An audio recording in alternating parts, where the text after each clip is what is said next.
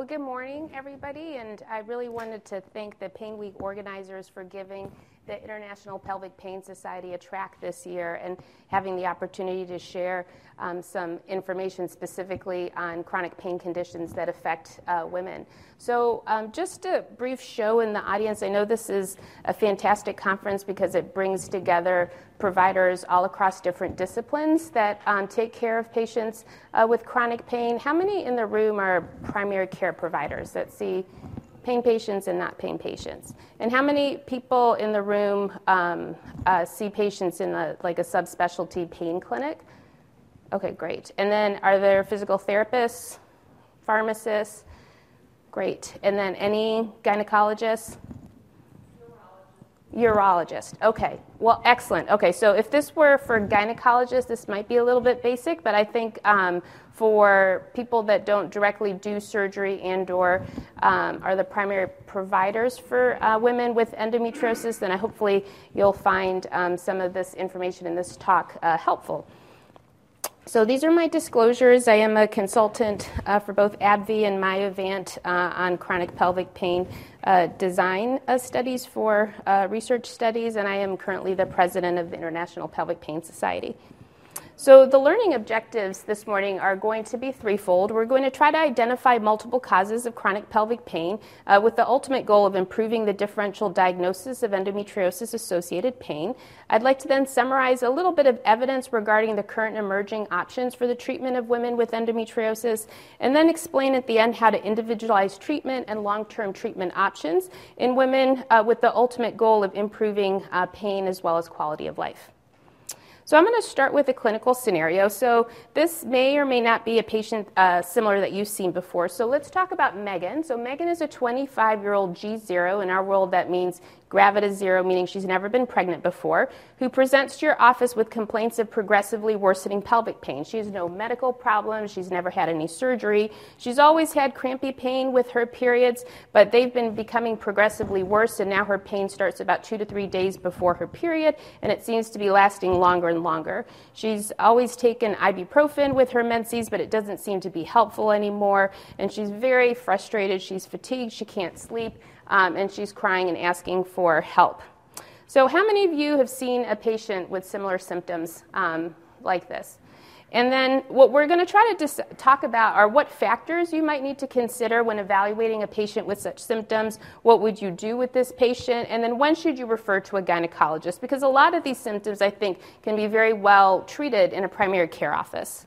So I'd like to start by talking about some basic definitions that we use in reproductive health. And the two most important definitions that we talk about when talking about pain in reproductive health is dysmenorrhea and chronic pelvic pain. So dysmenorrhea is defined as having painful menstrual cramps of uterine origin, and the pain is generally limited to the time of menstrual bleeding. It can start a couple days before the onset of bleeding, but in general, most women just have pain during their menstrual cycle. So it is a type of intermittent pain. But when this progresses to a persistent pain, this is what we define as chronic pelvic pain. And we define this as non-cyclic pain that has been occurring for 6 or more months duration. And it localizes basically anywhere to the anatomic pelvis, anterior abdominal wall, low back, or buttocks, and is severe enough to cause functional disability or lead to medical care. Now, most women that have chronic pelvic pain, not all of them, will have exacerbation of their symptoms during the time of their menses. But what distinguishes women that have chronic pelvic pain from those that just have dysmenorrhea is that their pain occurs not only with menses but at other times throughout the month that are unrelated to their menses. So the epidemiology is that dysmenorrhea is actually the most prevalent pain condition in women. This affects anywhere between 45 to 90% of reproductive age women and is severe enough to cause significant disability in up to 25% of women.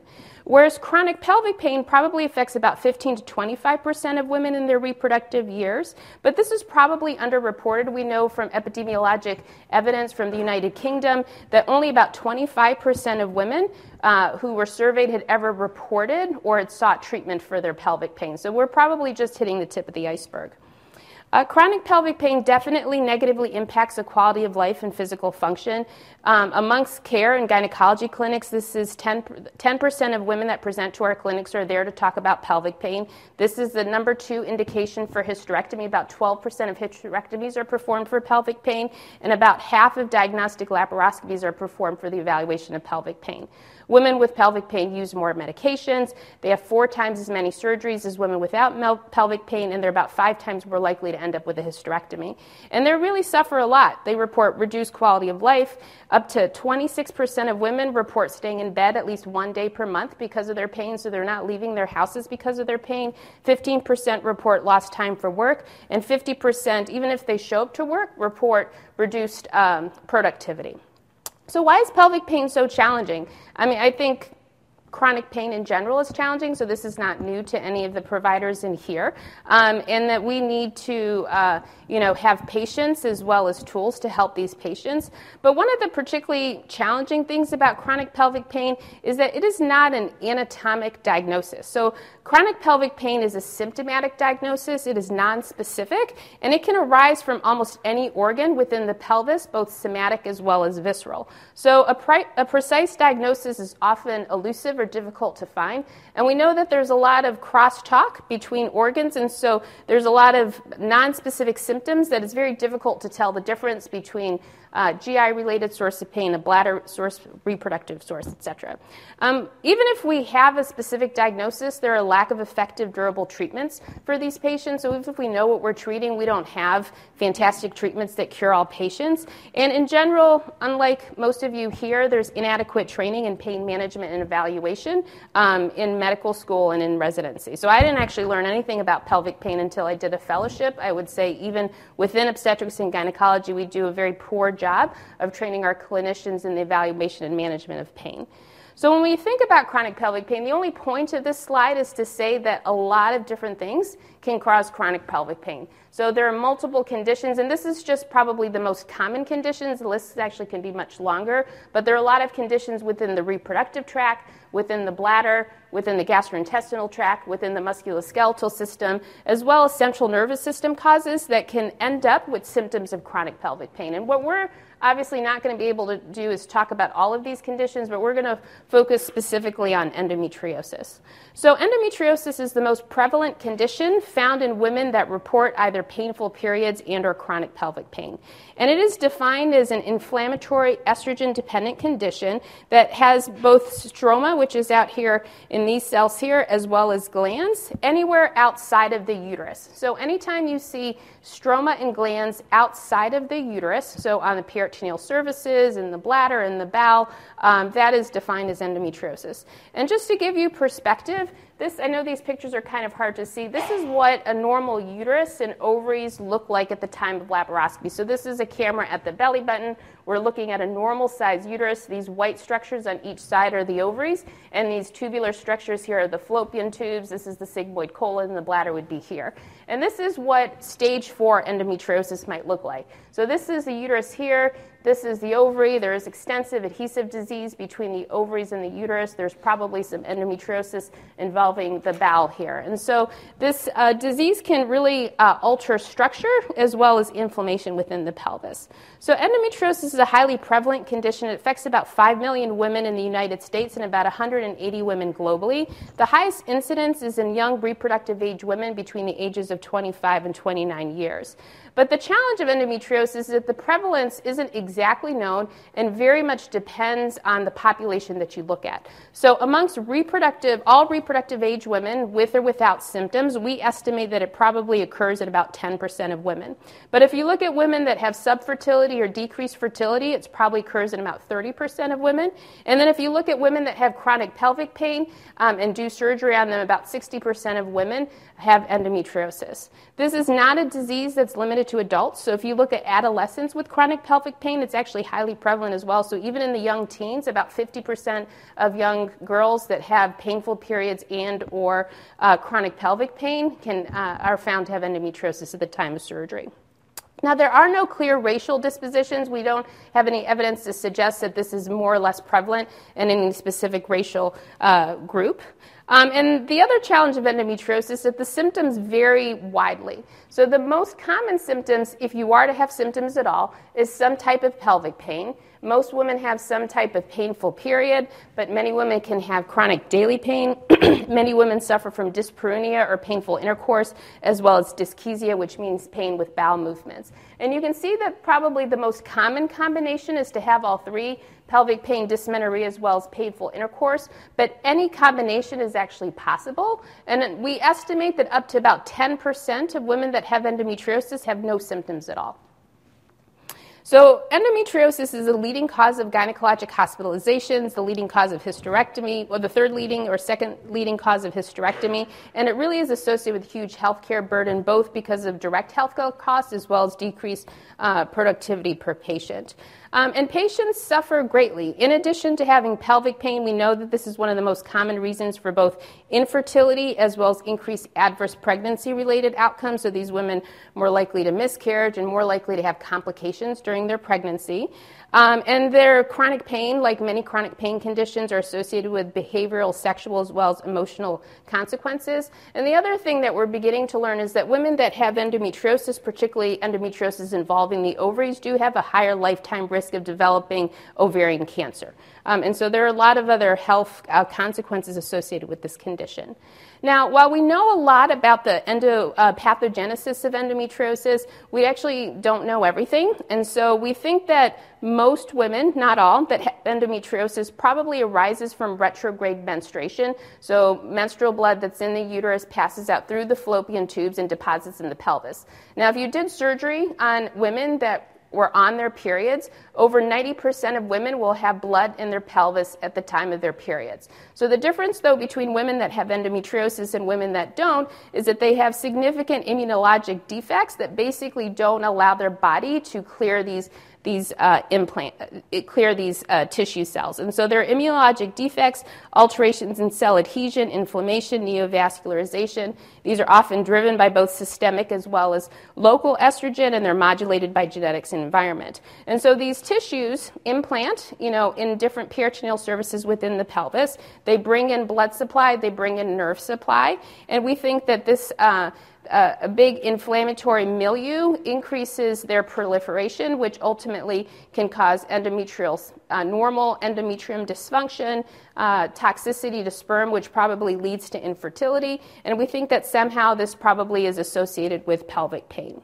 Now, the classic assumption, and the way that we're all trained as medical students, is that the most common cause of pain is nociceptive, meaning that the pain arises from actual threat and damage from peripheral tissue. And it certainly makes sense that these endometrial tissues, they have nerve fibers that infiltrate them. They have cytokines around them, inflammatory cytokines that might stimulate these nerve fibers. They send a signal through the spinal cord up to the brain that causes a perception of chronic pelvic pain. But like many other chronic pain conditions, we know that this is probably not entirely the case. We've known for a very long time that the relationship between endometriosis and pelvic pain is not entirely explained by the lesion. There's very minimal relationship between the extent or location of disease with pain. So I see lots and lots of women with one or two tiny little implants that have severe daily pain. I see a lot of women that have stage 4 endometriosis, like those pictures there, and have little to no pain at all, and every single combination in between. And I'm sure if you saw, made the same comparison with low back pain patients and their MRI findings, the lack of correlation is exactly the same. There's no consistent relationship between inflammatory markers, nerve fiber density, or pain symptoms. And pain often frequently recurs following medical and surgical treatment. And even if we go back and look at a second surgery in patients that have recurrent pain, many of those women don't have any evidence of recurrent endometriosis. So there's no significant correlation between having recurrent pain and recurrent disease. And so just like we're beginning to learn from many other chronic pain syndromes, the mechanism of nociceptive pain doesn't entirely explain the pain experience of patients. And so we know that the brain has a powerful ability to both downregulate and upregulate pain signals. And I think the more modern view of pain is that pain is not an output of you know, pelvic or peripheral pathology, but it's actually an output of the brain, and that the brain has a profound ability to either turn up or turn down the signal, and that in patients that have some sort of central nervous system defect such that that signal is turned up is broadly referred to as central sensitization or a central pain syndrome, in which the brain plays a powerful mechanism in which the patients experience pain. And so in our research group within the University of Michigan, we've done quite a bit of work to try to understand whether this actually affects women with endometriosis. And what we've found with my collaborators is that we know that women with pelvic pain and endometriosis are more pain sensitive at non-pelvic sites, so not just in their pelvis, but in their upper body, well away from the pelvic area, compared to pain-free controls. We know that when we do brain imaging studies, similar to what we see in other chronic pain conditions, such as fibromyalgia and painful bladder syndrome, they have decreased gray matter volume in pain regulatory areas compared to pain-free controls. And that when you look at the function in those pain regulatory areas, they have increased levels of excitatory neurotransmitters, as well as increased connectivity or sort of talking between pain regulatory regions.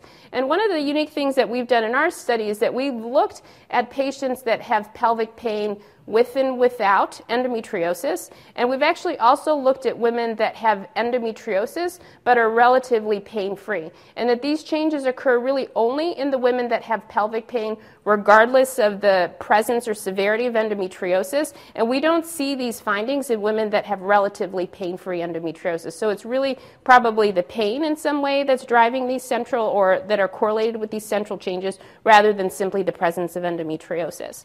But one of the unexpected things that we found in our study, which we really didn't go in with a priori hypothesis, is there anything that we see in those pain-free endometriosis patients that might explain why they have such little or no pain at all, despite having significant pelvic pathology? And in these subgroups of women, actually the vast majority had stage 3 or stage 4 endometriosis.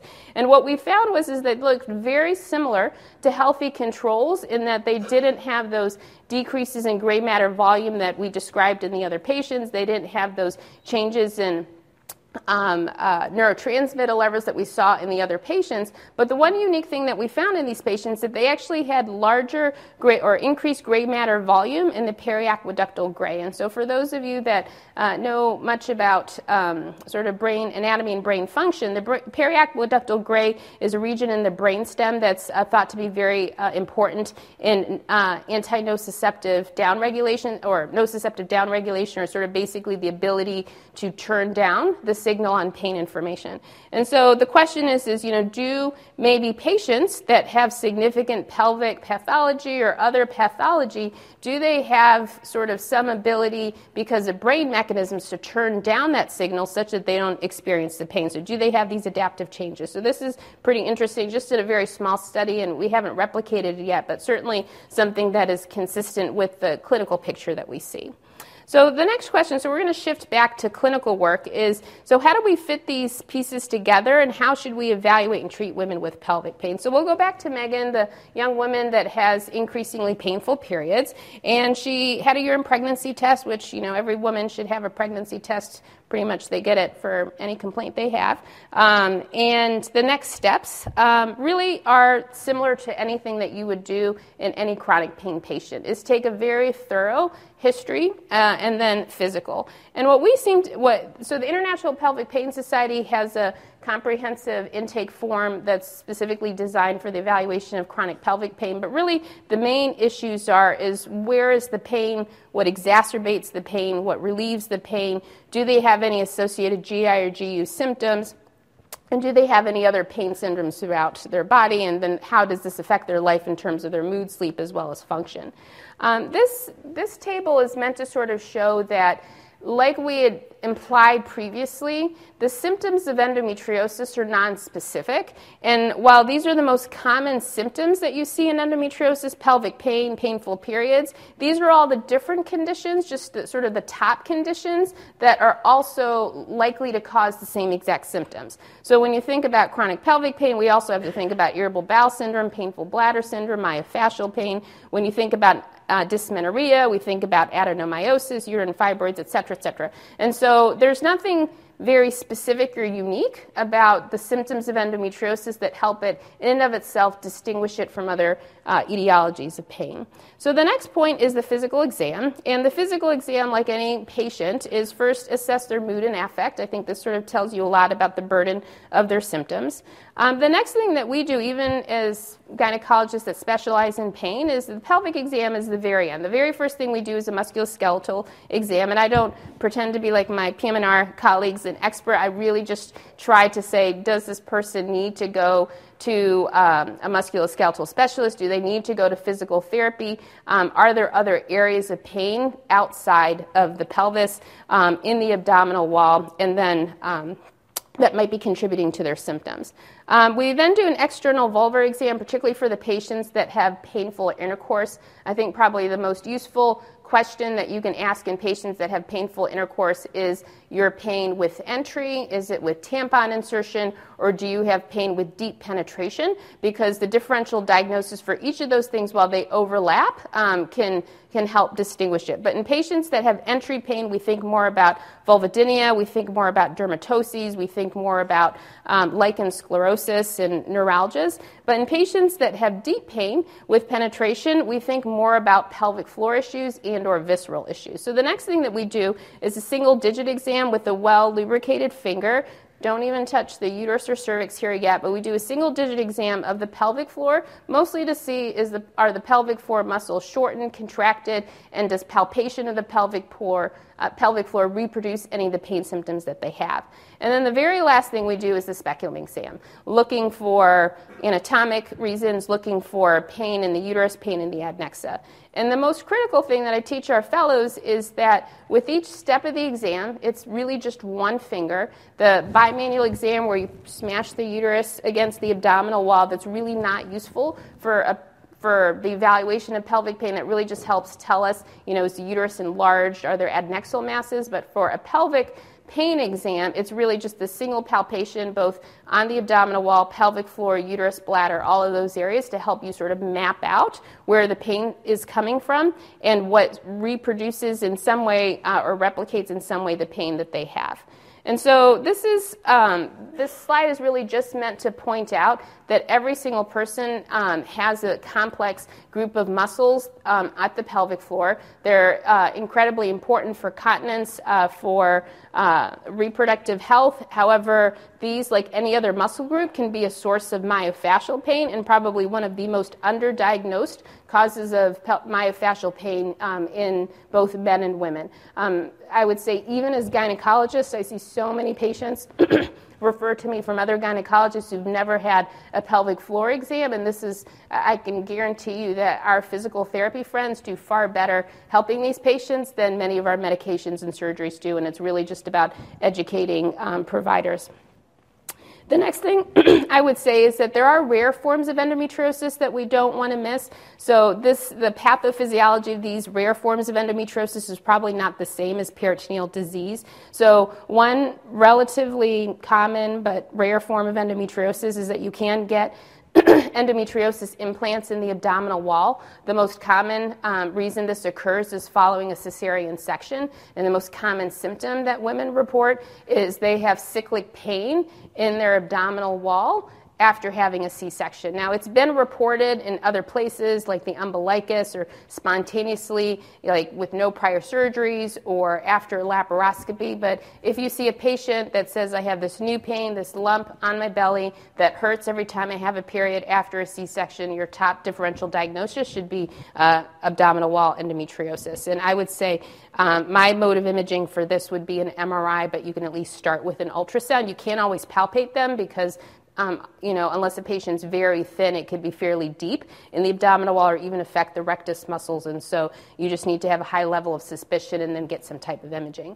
The other thing that I would say, even fellows, like I've trained fellows that have missed this before, we need to think about deeply infiltrative endometriosis in the rectovaginal septum. So in the space between the rectum and vagina, it's not uncommon that if you have deeply infiltrative endometriosis, it can affect this space.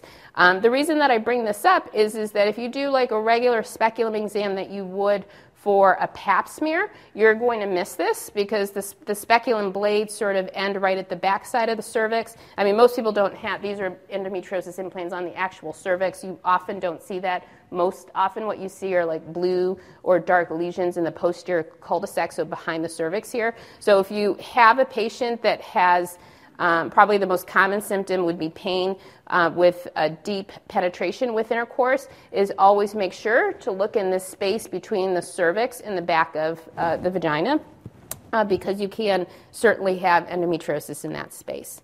So is imaging helpful? I would say that it really sort of depends on the symptoms. In the world of reproductive health, ultrasound is our go-to imaging. CT is very rarely used to look at uterus and ovaries because it really doesn't have good sensitivity or specificity. So ultrasound is probably the most helpful, but in specific patients with specific symptoms, some other imaging can be helpful, just depending on your radiologist and what they feel they're most comfortable with. I would say probably the most common method of imaging to look for deeply infiltrative endo is MRI, if you're suspicious for that.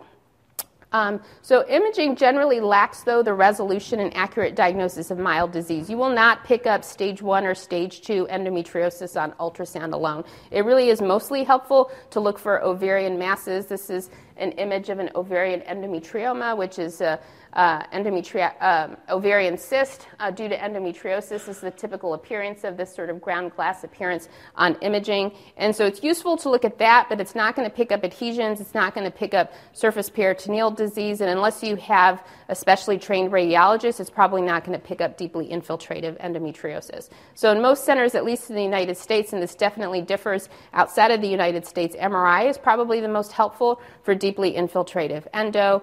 And the only other thing that I would say don't do a CA-125. It has been shown time and time again that the CA-125, although it is commonly elevated in women with endometriosis, is incredibly nonspecific, and it does not have accurate sensitivity or specificity or predictive value to either diagnose or follow the disease, so it's not helpful in that road.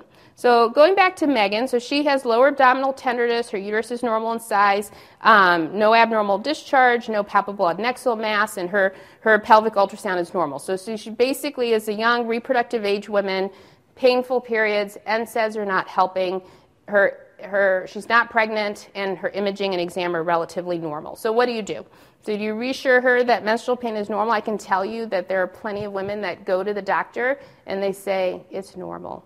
It's normal to have pain with your periods. Just, you know, go take a heating pad and go home. Oral contraceptive pills to suppress the menses. Do you give her some hydrocodone, or do you refer her immediately to a gynecologist for laparoscopy? So hopefully you would all agree that probably oral contraceptive pills as first-line therapy is something that's very appropriate to do without needing to go to surgery immediately, and that we don't treat painful periods with narcotics. And don't tell patients that their pain is normal and they should just suffer with it. This is what I would consider to be sort of the triage as to when to refer to a gynecologist versus not. So if you do a pelvic ultrasound and the uterus is relatively large, I would say, this is not black and white, this is just my opinion, you won't find this in a book, but if it's generally enlarged greater than 12 centimeters, if you have a fibroid that's bigger than 5 or persistent ovarian cysts seen on at least 2 ultrasounds at least 2 to 3 months apart, that is greater than 5 centimeters, or a palpable rectovaginal nodule, these patients should just get referred directly to gynecology, and I would not try to suppress them and see if their symptoms are better. But in all these patients, and Megan would be a perfect example of a patient that is perfectly appropriate to begin with empiric medical therapy without a surgical diagnosis of endometriosis. And if they don't have improvement, then that's when you refer to a gynecologist. So while Megan has started already with NSAIDs, I would say probably one of the most common things that I see with patients is that they just don't max out on the dose and they don't use it timed. And probably one of the most helpful things to advise women, particularly women that have regular menstrual periods so that their periods are predictable, is to start the NSAIDs 2 to 3 days before their onset of their periods. And that tends to be a lot more helpful than sort of just using as needed NSAIDs during the peak of their pain or just once or twice a day. So if you start it before the onset of their periods, that tends to be most helpful. The other thing that people actually don't realize is that there have actually been studies to demonstrate that starting NSAIDs on schedule before the onset of your periods actually also has been shown to significantly reduce menstrual blood flow. So your periods are actually lighter if you start that. And so even just education about appropriate NSAID dosing can be really helpful. But many women sort of do that appropriately and their pain is still not helpful, and absolutely going directly to hormonal suppression in patients that don't have a contraindication is the most appropriate first-line therapy. So the way that hormonal suppression works isn't entirely known, but we think that it decreases prostaglandin production, which is important in the cause of menstrual cramps. It induces atrophy of both eutopic as well as ectopic endometrium, so both in the lining of the uterus, as well as endometriosis outside of the pelvis, as well as induces and reduces the inflammatory status. But it's really, really important for patients to understand that these medications are not cytoreductive. They do not eliminate the endometriosis or the fibroids or whatever it is that you're treating, and that recurrent symptoms are almost guaranteed once they stop the medication. And so more often than not, you'll see women that, say, well, took it for 6 months or a year, I was doing great, so I didn't think I needed to be on it anymore. They came off, and then their symptoms eventually came back. And in general, and we're not going to dive into sort of the head-to-head comparisons, but in general, the various medical treatment options of hormonal suppression are generally equally effective in the few head-to-head trials that have been done. And on average, about three-quarters of women, so about 75% of women, report adequate symptom control simply with hormonal suppression. And so the way that we choose the treatment really is based on cost, their preference, and side effects and things that they've tried before. But again, recurrence is common once you discontinue any type of medical therapy. So we'll go through just a couple other things about medical therapy. This is a pretty common scenario that we see. Patients got started on a triphasic or cyclic birth control pill, so they have 3 weeks of active pill. They take a week of placebo. They menstruate on that week, and they say, well, I'm still having pain when I menstruate. So what do you do with that patient? Do you switch them to another birth control pill with a different profile, maybe something that's a little bit less androgenic? Do you switch them to maybe one that's more progestin dominant? Do you switch them to the NuvaRing because maybe that might work better? Or do you use the same monophasic pill but continuously? And so I would say that I'm regularly surprised. I see referrals in our pelvic pain clinic from general OBGYNs, which aren't in the room, that send them after they've done cyclic OCPs and then their pain isn't better, they need surgery. So the most simple thing to do is get rid of the period. There's no physiologic reason that if a woman is suppressed that she needs to have a period. I think women, there's a lot of education that we can do to educate women and providers that it does not affect their long-term fertility, it does not affect their long-term health, and long-term suppression, don't have a period at all, is actually a very effective method to reduce menstrually associated pain. And so this is actually a pretty old study published almost 20 years ago looking at in women that were on cyclic OCPs, you switch them to continuous and then they stop having their period and they report a significant reduction in their pain. The key thing about this is that you can really only do this with a monophasic pill. So anything that says try, don't use that continuously because the dose of progestin changes and sometimes the estrogen in each week, and it's that change in dose that causes you to bleed and so you need to have a monophasic pill, one basically where the pills are the same exact dose every month. If you use the NuvaRing, I think another nice thing to know is that the NuvaRing actually has enough hormone. I mean, the product label says to keep it in the vagina for 3 weeks at a time, take it out, and then have a menstrual period. There's actually enough hormone in there to just keep it in for 4 weeks at a time, take it out 4 weeks, and put a new ring in, and so you can use that as another continuous method. Breakthrough bleeding is the most common side effect of continuous use OCP, so about 38% of women won't have breakthrough bleeding, but the rest will have anywhere between spotting to light bleeding almost daily. This is the most frustrating side effect that we deal with continuous use OCPs. There are a couple different options. Sometimes we switch the pill. Sometimes we increase the dose and the estrogen. Sometimes the most common reason is that they just become so atrophic, their lining becomes so thin that they just bleed from a thin lining. And so giving them a 1 week break from the pill, allowing them to have a menstrual period actually allows their own ovaries to sort of wake up, make a little bit of estrogen, stabilize that lining, and then you go on. So for most of my patients, I would say I tell them to be on continuous use for a total of 3 months, so 4 packs will equal 3 months. have a 1 week break in their menstrual in their pills, and then have a menstrual period, and then do like 3 month cycles. But you just have to work with patients to see what's helpful. So now Megan tells you that her best friend recently had a levonorgestrel IUD placed, and she's very happy with it. But her friend doesn't have pelvic pain and is wondering if this is an option for her. And she, like we said, she's a nulla gravid. She hasn't had a period before, and so. What I would tell you is that there's a lot of misconceptions about the levonorgestrel IUD. You can absolutely use it in women that have never been pregnant. We use it in teens and nulliparous patients. It is specifically FDA approved for both contraception as well as heavy menstrual periods. It releases 20 micrograms of levonorgestrel a day, and there's newer formulations now that have less hormone in it.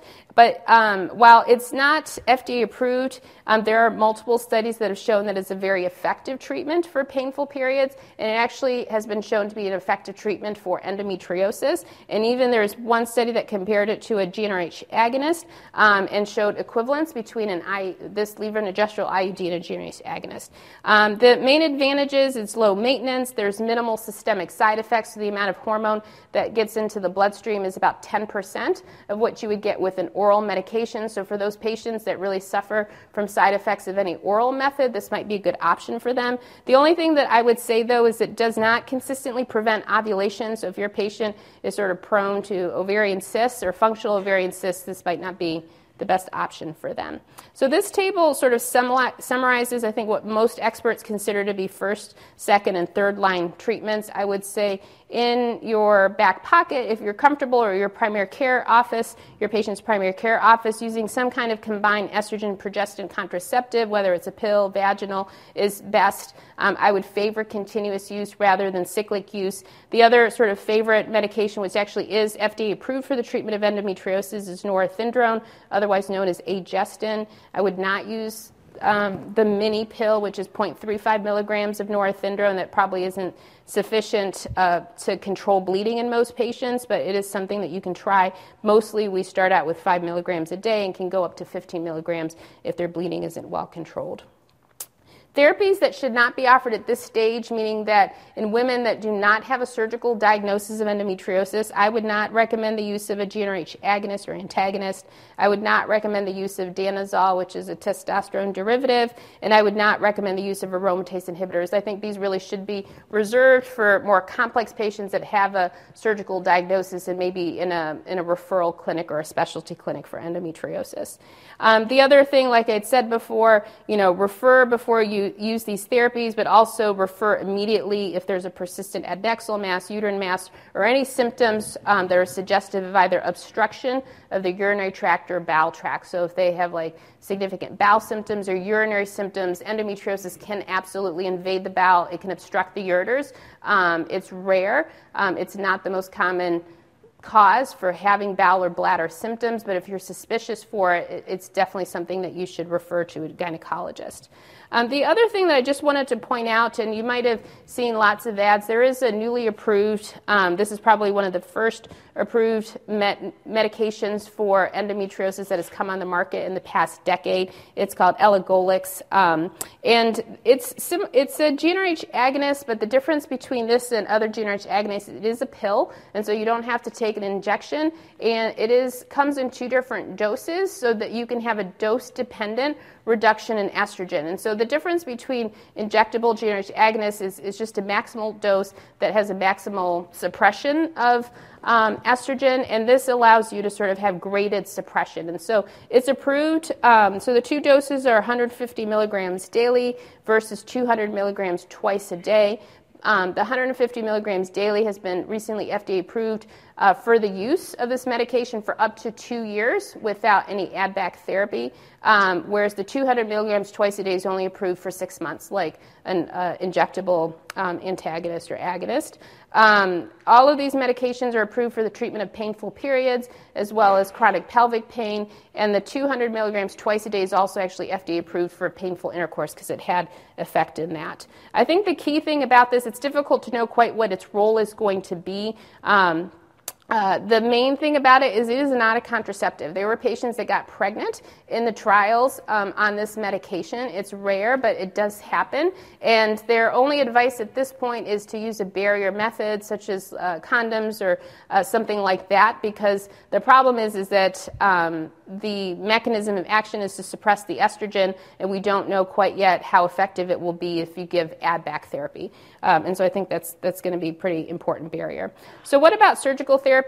This is not because you guys will be doing surgical therapies, but just to understand when we refer for surgical therapies.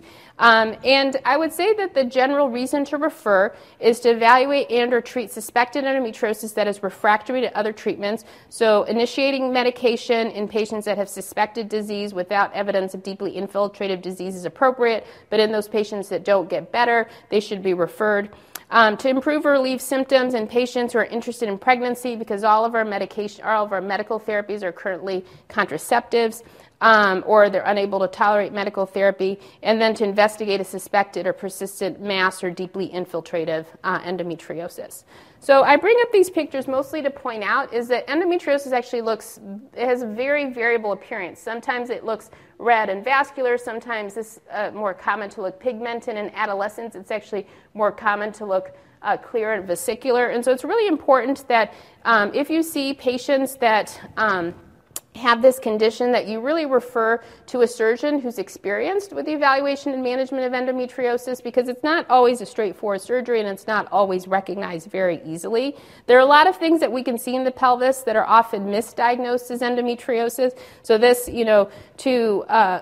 to just any surgeon or non-surgeon, this looks quite similar, but this is not endometriosis. This ended up being carbon deposits from prior surgery, and this is not endometriosis. This is a benign condition called endosalpingiosis that really isn't thought to be associated with pelvic pain. There are a lot of other things that can be misdiagnosed as endometriosis. So the main point is that surgical biopsy is really required for definitive diagnosis. The positive predictive value, our ability to look at a lesion and be accurate, is only about 50% to 60%, even with experienced surgeons. And it's also important to recognize that up to half of women that have pelvic pain will not have any findings at the time of laparoscopy. And so as someone that's referring or seeing these patients in the community, I think it's really important that you refer to GYN surgeons with expertise in the treatment of endometriosis, because there's absolutely no role in this day and age for diagnostic laparoscopy alone. So if you send a patient to a doctor that said, it looked like endo, I didn't do a biopsy, I didn't excise it, don't send other patients back to that physician, because I think it's agreed upon in multiple expert societies that diagnostic laparoscopy alone, just to diagnose it and then to treat it medically, is not considered appropriate. And if a patient is to undergo surgery then and endometriosis is found, then they should have excision and or ablation of those lesions. So excision and or ablation of endometriosis is actually pretty effective. There have been a couple randomized controlled trials that have looked where they actually were able to do sort of diagnostic laparoscopy alone and not treat versus treat.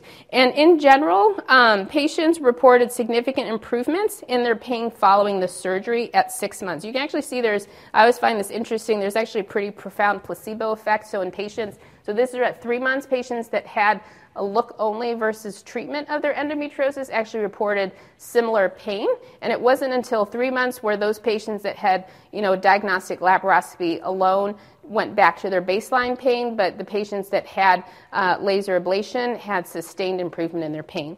And so about 63% of treated patients reported improvement at 6 months versus 23% that did not have treatment, and the average reduction in their pain scores went from about 8.5 to 4.5.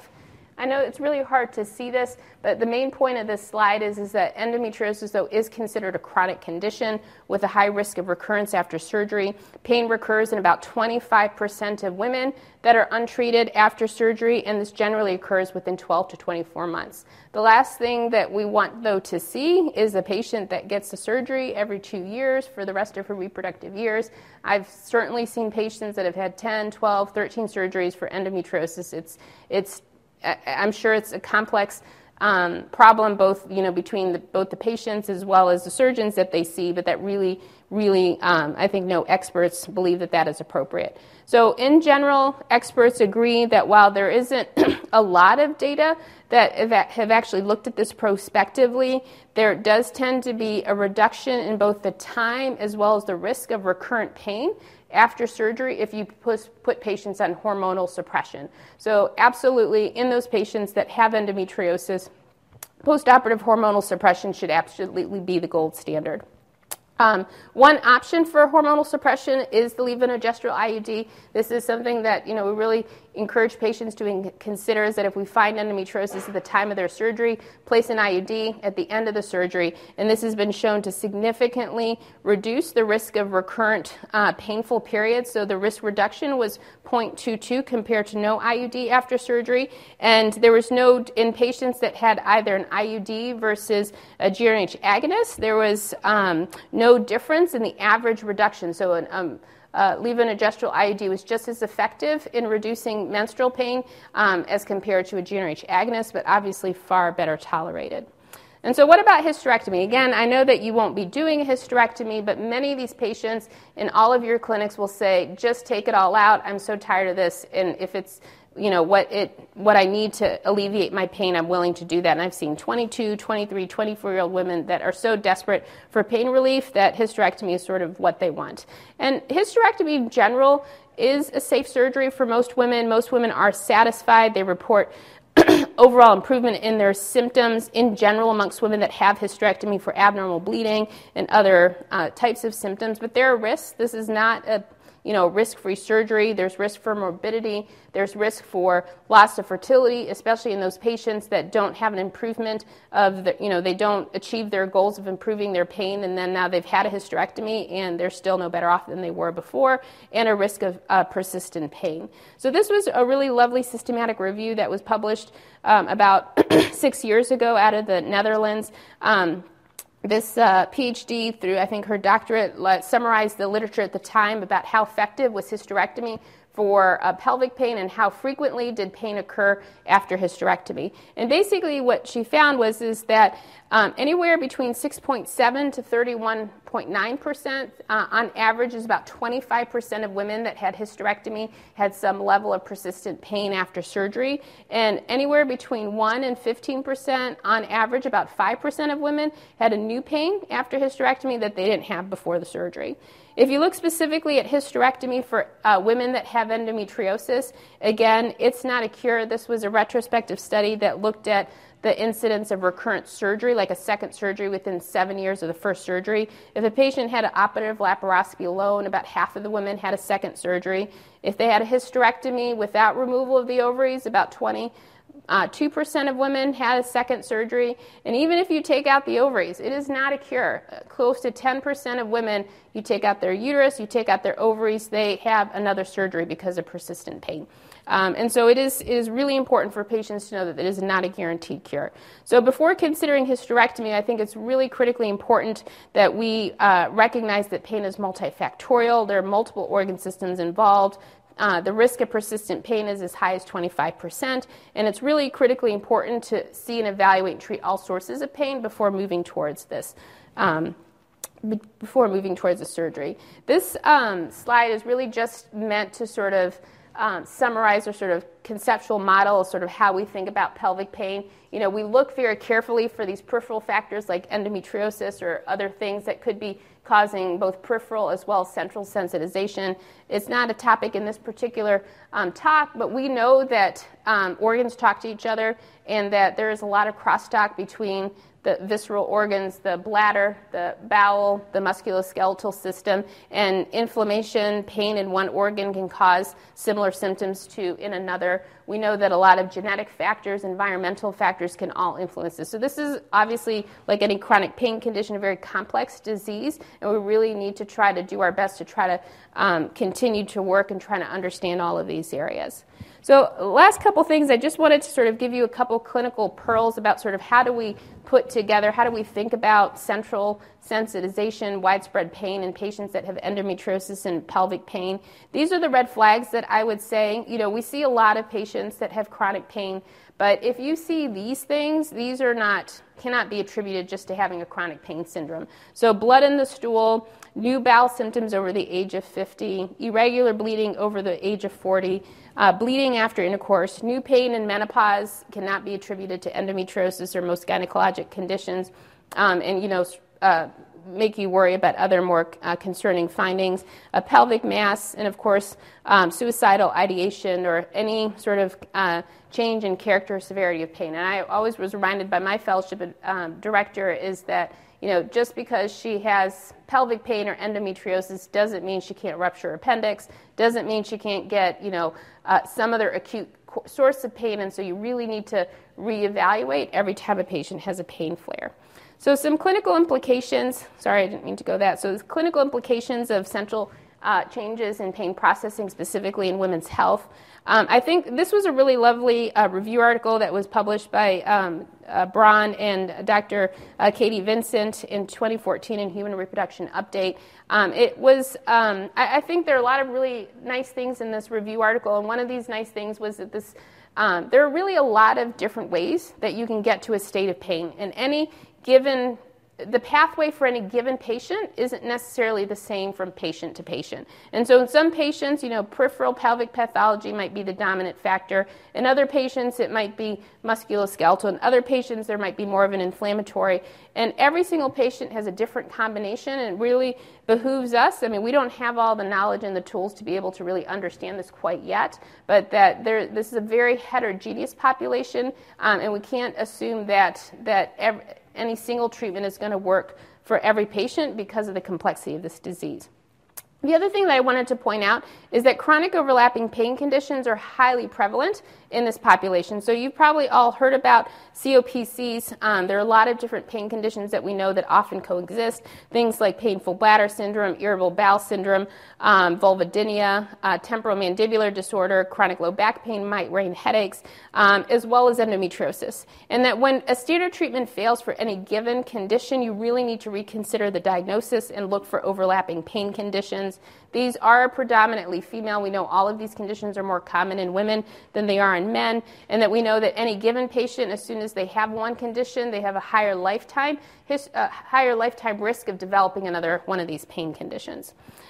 We also know that these patients with centralized pain probably respond very differently to therapy. This was a study that we published last year looking at opioid use and daily pain scores after hysterectomy. And what we did was stratify patients based on their baseline fibromyalgia score, so sort of how widespread pain they had. And basically what we found is that the more widespread pain you had greater opioid consumption for longer periods of time, having had the same exact surgery as a patient that had lower fibromyalgia scores, and that despite using higher levels of opioid use, they had a higher postoperative pain as well as slower recovery. So these patients just don't respond to treatment the same way that patients that don't have this. This is a lovely study that was performed by Dr. Brummett, who's here, giving a lecture exactly at this time somewhere else, looking at the role of centralized pain in patients that undergo knee and hip arthroplasty. And so in patients that had the same exact surgery, the higher your fibromyalgia score was before your surgery, the more likely you were to have persistent pain in your knee or hip 6 months after the surgery. We've looked at this preliminarily in hysterectomy patients, and the pattern is the same. And so patients that have centralized pain are less likely to respond to surgery than patients that don't. It's also important to recognize that treating early to prevent transition from acute to chronic pain can actually be critically important. We see a lot of patients that have suffered from symptoms for a very long time. There's quite a bit of data that says that specifically within endometriosis patients, the average delay in diagnosis from the time of symptom onset to when they see doctors to when they get a diagnosis is somewhere around 8 years. So anywhere between 7 and 12 years. These patients see a lot of doctors, have a lot of misdiagnoses before they get to the right treatment. And this was a abstract that was presented at the World Congress of Endometriosis a couple years ago by Dr. Vincent that showed that the delay in diagnosis has actually been correlated with the degree of brain changes. And so again, a delay is incredibly important.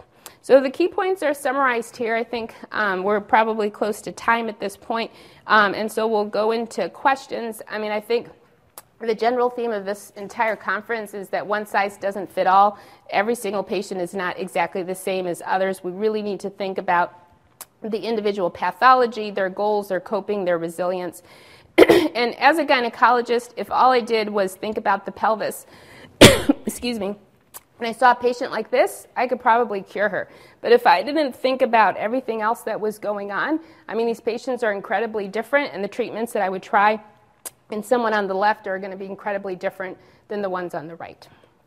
So thank you. I'm happy to take any questions. I'm sorry we went right to the end of the time, but I'll stay after as well if people need to leave. Yes? What is your example for referring a patient to pain management? Sorry, that's a really good question. So the question was, what is my threshold for referring a patient to pain management?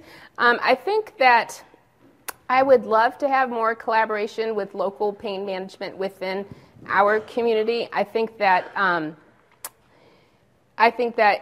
in any patient who is refractory to usual treatments and or you think you don't have the right diagnosis, getting other clinicians involved, whether it's pain management or whether it's the GI doctors, the PM&R doctors, I think depends on the individual patient.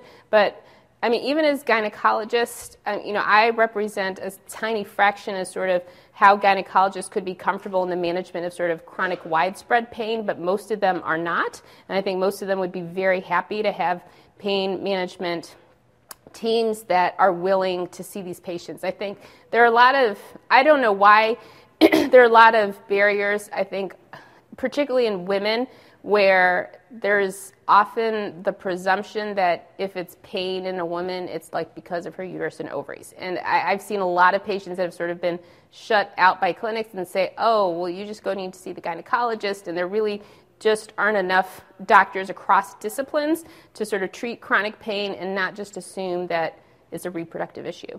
So you mentioned central sensitization. I think the frustration on my part is mm-hmm.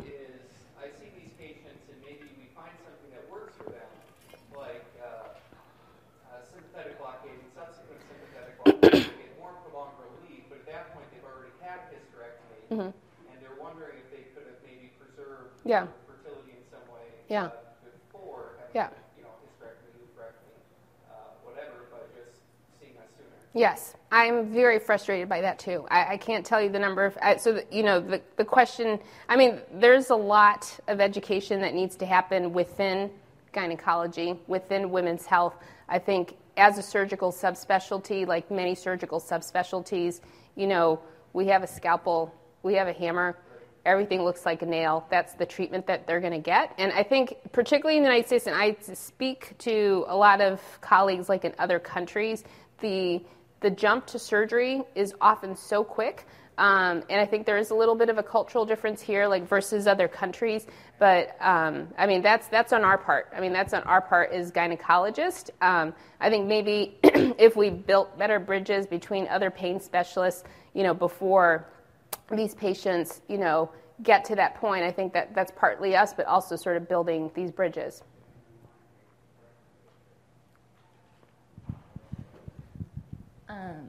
In regards to some of the overlapping pain conditions, you know, I think I'm a physical therapist, and we often see these diagnoses all the time of IC and endo. Mm-hmm. And what's, I guess, your viewpoint on the true IC versus like crosstalk or inflammation? Mm-hmm. And I mean, it's hard because we're trying to educate patients mm-hmm. and be more conservative, but they're seeing a urologist and they're seeing a gynecologist. Right. And it's like, no, you have to do 6 installations. And if those don't work, you have to do more. Like, what's your thoughts on that? Well, I would say that I think it's tough. I think the science is a little bit too premature for us to have enough information to give really good clinical guidance. I think it's very, there's definitely evidence that not only is there crosstalk at the level of the spinal cord, there's probably also common genetic factors, predisposition to developing pain that are also contributing. What I would tell patients, though, I mean, what I do tell patients is that maybe it doesn't matter that much, because whether it started in the bladder or it started in the uterus or it started as endo, we just need to treat all sources of pain. And it's sort of like an onion, and we just need to pull it layer by layer, every direction that we can get at it until we get to that point. Now, there are people, I mean, I think maybe 10, 15 years from now, we might be better at saying, well, what are the risk factors? Like, how do we stop it before it gets to that point? But we're not there yet. And I think just for patients to have that education that these conditions overlap, probably both in underlying etiology and pathophysiology, but also treatment. I mean, 80% of what I do for pelvic pain, whether it's like endometriosis related or IC related, is overlaps. And so it's frustrating, but I think that education is probably the biggest help. I had a patient with endometrioma on her knee. On her knee? Yeah. Oh, really? So there are case reports of, I think, endometriosis in every single space in the body that's been reported, both inside and outside of the pelvis, except I forget there's like one place that it's never been reported in the body. I always forget what that location is, but not maybe the knee. We think that probably not endometriosis is actually all the same disease. So retrograde menstruation probably explains a lot of the intraperitoneal, intrapelvic endometriosis, and that's the most common that we see. But we actually definitely see it, you know, in the diaphragm. We see it, you know, in all parts of the body, and we think that probably those other areas are probably have more to do with metaplastic changes, so they sort of transform from the cells that are there rather than arising from the pelvis. But that is fascinating. Yeah, I mean, we see patients that have pleural endometriosis, that have collapsed lungs every month, you know, because of, you know, bleeding into their thoraces. So that they're all possible, but they're rare.